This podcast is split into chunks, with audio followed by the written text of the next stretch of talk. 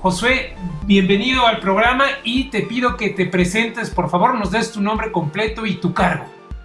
Gracias, Oso. Eh, um, mi nombre es Josué Montero, soy el director eh, y presidente de EduTech de Centroamérica. ¿Qué hacen ustedes en esta empresa, Josué? Eh, muy bien, en EduTech, bueno, ya vamos a cumplir 10 años. Este, este próximo primero de agosto cumplimos 10 años de estar en el mercado. Um, y lo que hacemos es que desarrollamos y distribuimos software para educación. Ayudamos a, las, a los centros educativos, ministerios de educación, a tecnificar eh, toda la, parte educativa. Ok, para, nuestra audiencia que está en América Latina, Josué, cuéntanos en dónde están basados ustedes y desde cuándo tienes esta empresa EduTech. Claro. Eh, empezamos, como, te decía ahora, el primero de agosto del 2012 oficialmente. Eh, ahorita estamos en nueve países de Latinoamérica, eh, empezando desde México, todo Centroamérica, Ecuador, República Dominicana. Um, y vamos a abrir nuestro décimo país, va a ser España. Entonces estamos, nos estamos saltando al otro lado del charco, como dicen.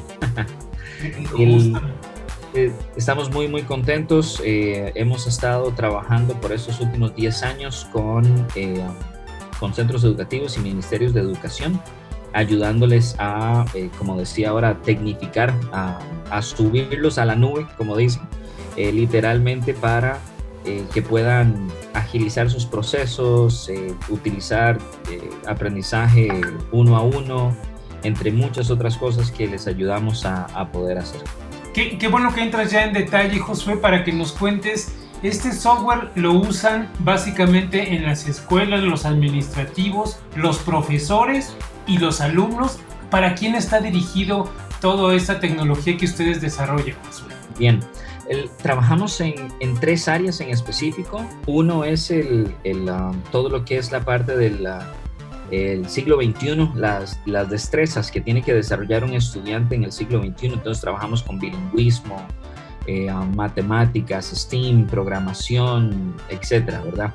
la otra área es desarrollo profesional, entonces agarramos a los docentes y nos aseguramos de que aprendan a cómo enseñar eh, en, este siglo XXI, eh, aprendizaje basados en problemas, basados en proyectos, cómo hacer coaching en el aula, cómo hacer trabajar con inteligencia emocional con los estudiantes, etc. Y la tercera, que es donde ganamos el, premio recientemente el año pasado, que ganamos el, eh, AWS um, Start Delivering Innovation del año pasado de AWS a nivel mundial eh, es específicamente con la gestión educativa. Entonces ayudamos a los, centros educativos y a los ministerios de educación eh, a poder eh, tener todo lo que es la administración de calificaciones, matrícula, asistencia, comunicación con el padre, entre varias otras cosas. Perfecto. Si quieres, cuéntanos en qué consistió este premio, Josué, y qué más hace este software que y recuérdanos el nombre, por favor. Claro, el, software se llama Syntix eh, y eh, con Syntix lo que hicimos fue implementarlo en el Ministerio de Educación de Costa Rica. El Ministerio de Educación de Costa Rica tenía un sistema eh, un poco arcaico um, donde lo que tenían era servidores en cada una de las escuelas, ¿verdad? Entonces se iba la información localmente, pero no había una manera centralizada que la información pudiera fluir. Entonces, gracias a la Unión Europea, eh, hizo una, donación y les ayudamos a poder eh, crear este, esta herramienta para centralizar todos los procesos y asegurarnos que por primera vez en la vida, en la vida de un ministerio, pudieran tener información eh, real, en tiempo real, en la nube, eh, todos conectados, sin, sin, sin, duplicidad de información, sin tener que procesar Excel por 3, 4 meses para poder tener la información. Eh, y así consecutivamente. Es, uno, uno debería decir, o uno podría decir, Oso, mira, ¿cómo es eso posible que en un Ministerio de Educación no, no se esté dando ese tipo de cosas? Pero el, de hecho, en Costa Rica somos uno de los ejemplos en la región, porque hay tantos, hay tantos, tantos, tantos países y, ministerios y alcaldías y municipios que todavía no tienen este tipo de, de información en tiempo real. Entonces estamos haciendo un, por eso es que ganamos este premio, porque definitivamente estamos quebrando el status quo y estamos sacándolo de las, llevándolos a la nube y llevándolos al siglo XXI. Sin duda. José, porque digo, ahorita que comentas esto, tú que tienes más conocimiento y trato con, con los ministerios de educación de, de diversos países, eh, es, es, creo que es un, una de las áreas olvidadas en muchos de los países donde la tecnología es el último en la fila, ¿no? Totalmente, totalmente. Mira, el, el, es increíble cómo, por ejemplo, tú ves eh, um, cómo la, eh, no sé, la movilidad se ha tecnificado. Tú, tú ves eh, la parte de hospitales y tú ves ya robots haciendo operaciones a, a miles de kilómetros. Eh, um, ves un montón de áreas donde la tecnología ha llegado, ha impactado y ha, cambiado. Pero mira la educación. Eh, prácticamente estamos educando exactamente igual a como lo hacíamos hace 200 años. Entonces, eh, es un área donde se ha hecho de la misma manera por tanto tiempo que se cree que, que no es necesario hacer cambios drásticos y es totalmente erróneo, es totalmente erróneo. La tecnología debe de cambiar, ya lo está haciendo. La pandemia llegó a ayudarnos a asegurarnos que los ministerios y las escuelas entendieran eh, que esto es parte del cambio que se debe de hacer. Y ahora es que están cambiando, que gracias a la pandemia, la pandemia ha sido una maldición para muchos. Para nosotros en educación nosotros lo vemos, bueno, nosotros en educación y tecnología ha sido una bendición porque ya nos, nos dejaron de ver como un extra a vernos como algo core, algo esencial para el trabajo que deben de hacer ellos. Sin duda. Oye, Josué, y, qué interesante, pero déjame ir un, pasito atrás para que nos cuentes cómo y por qué funda, tú, tú eres fundador de EduTech, cómo, cómo se crea la empresa.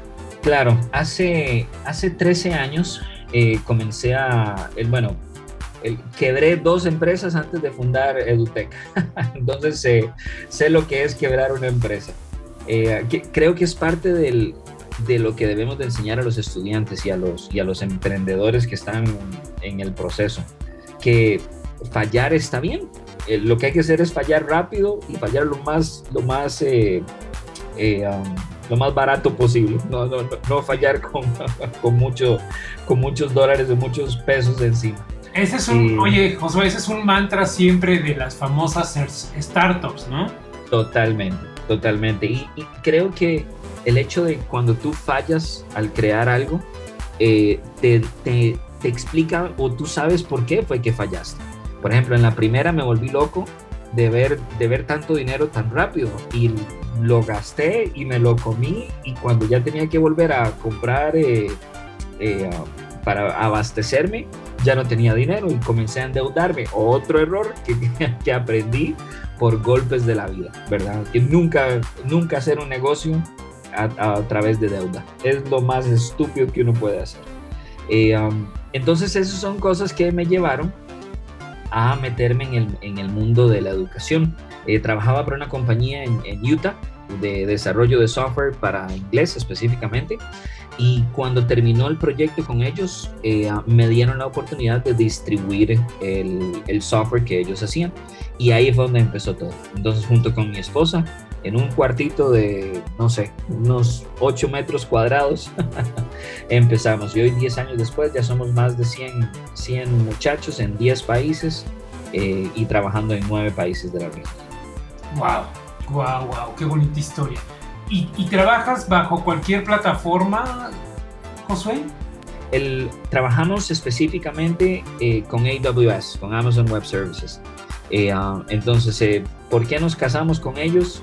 Eh, ah, el expertise que tienen y el, el know-how y el, la parte de la industria hacia dónde van es, es volado. No, no, hay ninguna, no hay ninguna que todas ahí, varias están tratando de llegar, pero cada vez que se le acercan, esos dan 10, 10 pasos adelante. Entonces, eh, definitivamente ha sido una experiencia muy, muy grata trabajar con, con, ellos de la mano, el poder crecer, el poder obtener esa ayuda, el poder obtener esa... Eh, um, ese, ese papá, ¿verdad? Que está respaldándolo a uno de por detrás, eh, que como es Amazon Web Services, ¿verdad? Entonces eh, estamos muy, muy contentos de, de, estar específicamente en esta, trabajando como partners de, de Amazon Web Services. Correcto. Josué, cuéntame algunos de los comentarios más positivos y favorables que has recibido de tus clientes. Dame un par de ejemplos de cómo les cambió la vida profesional, escolar, de una institución. Mira, eh, bueno, con este proyecto del Ministerio de Educación, eh, literalmente eh, el ministro, el ministro de Educación de, de Costa Rica, nos dijo, si no hubieran sido por ustedes, nos hubiéramos perdido, no sabemos a cuántos estudiantes hubiéramos perdido porque no les llevábamos el trazo. De hecho, es interesante, en México, escuché el otro día que hay 5 millones de estudiantes que el Ministerio de Educación no sabe dónde están. Se fueron, simplemente se fueron en la pandemia y nadie sabe dónde están. 5 millones. Eso es, eso es la población de Costa Rica. No, yo sé qué cosa. Y, todo por qué? Porque no tienen un sistema centralizado que pueda llevar el trazo del, y alertar cuando un estudiante, por ejemplo, está faltando a clases, no ha llegado por una semana y que pueda generar estas alertas que este sistema sí lo hace. Entonces, miren algo tan, tan insignificante que uno podría ver en el hecho de poder perder que un estudiante se nos vaya y que, y que pierda, y que pierda su, proceso. Entonces, eh, y, pierde su proceso significa pobreza, significa eh, um, drogas, significa eh, trabajos mal remunerados, significa un montón de cosas, ¿verdad?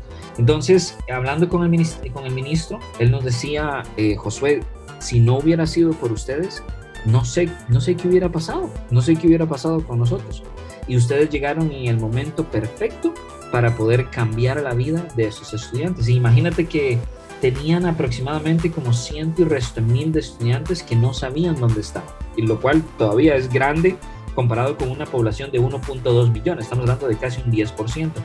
Y gracias al software logramos que ese número bajara a 10 mil estudiantes que se perdieron. Eso sí, siempre va a haber ovejas perdidas y no va a ser va a ser difícil. Pero gracias a eso, eh, bajó a, un, de ciento y resto de mil, bajó a, a, a 10 mil estudiantes. Así que creo, creo que eso lo dice todo. Sin duda. Por último, Josué, ¿qué, ¿qué, planes a futuro tienen ustedes dentro de la empresa? ¿Qué, están desarrollando? ¿Hacia dónde quieren ir? Muy bien. Eh, mira, Oso, eh, creemos que la virtualidad y todo este asunto de la pandemia llegó para quedarse. En Estados Unidos, por ejemplo, llevan más de 30 años trabajando con escuelas virtuales. Eh, estudiantes que, que puedan, eh, no importa dónde estén, por eso tú ves a veces a familias eh, norteamericanas que se van por el mundo a tener experiencia y, y, siguen con su escuela virtual y con su educación virtual, ¿verdad? Eh, eso es lo que queremos hacer que en Latinoamérica pase. Eh, estamos creando, estamos en el desarrollo de crear toda la, todo el ecosistema que traiga esa, esa virtualidad y que se pueda implementar desde cualquier ministerio de educación. Y dentro de cada uno de estos ministerios de educación, que los estudiantes puedan estudiar de donde sea. Y, es interesante, hay, hay estudiantes o hay profesores que no son, no son muy buenos, Oso que no son muy buenos, pero hay algunos profesores que son increíblemente buenos. Y si podemos utilizar a estos profesores e inmortalizarlos y llevarlos a un proceso virtual donde les puedan enseñar a estos estudiantes que tal vez viven en lugares remotos o algo por el estilo y que permita que les llegue la misma calidad que un estudiante que está tal vez en la capital trabajando con todas las, con todas las armas, ya vamos a haber cambiado el futuro de este estudiante. Entonces, ese es nuestro, nuestro enfoque, el poder ayudar a que los estudiantes puedan recibir la misma calidad, no importa dónde estén eh, y no importa en qué condiciones se encuentren. Pues muy bien. Josué, por último, repítenos tu nombre y tu cargo, por favor. Josué Montero Segura, director y presidente y fundador de EduTech de Centroamérica. Ha sido un placer y muchas gracias, Josué, por participar en el programa. Gracias, Oso. Que pases buen día. Éxitos.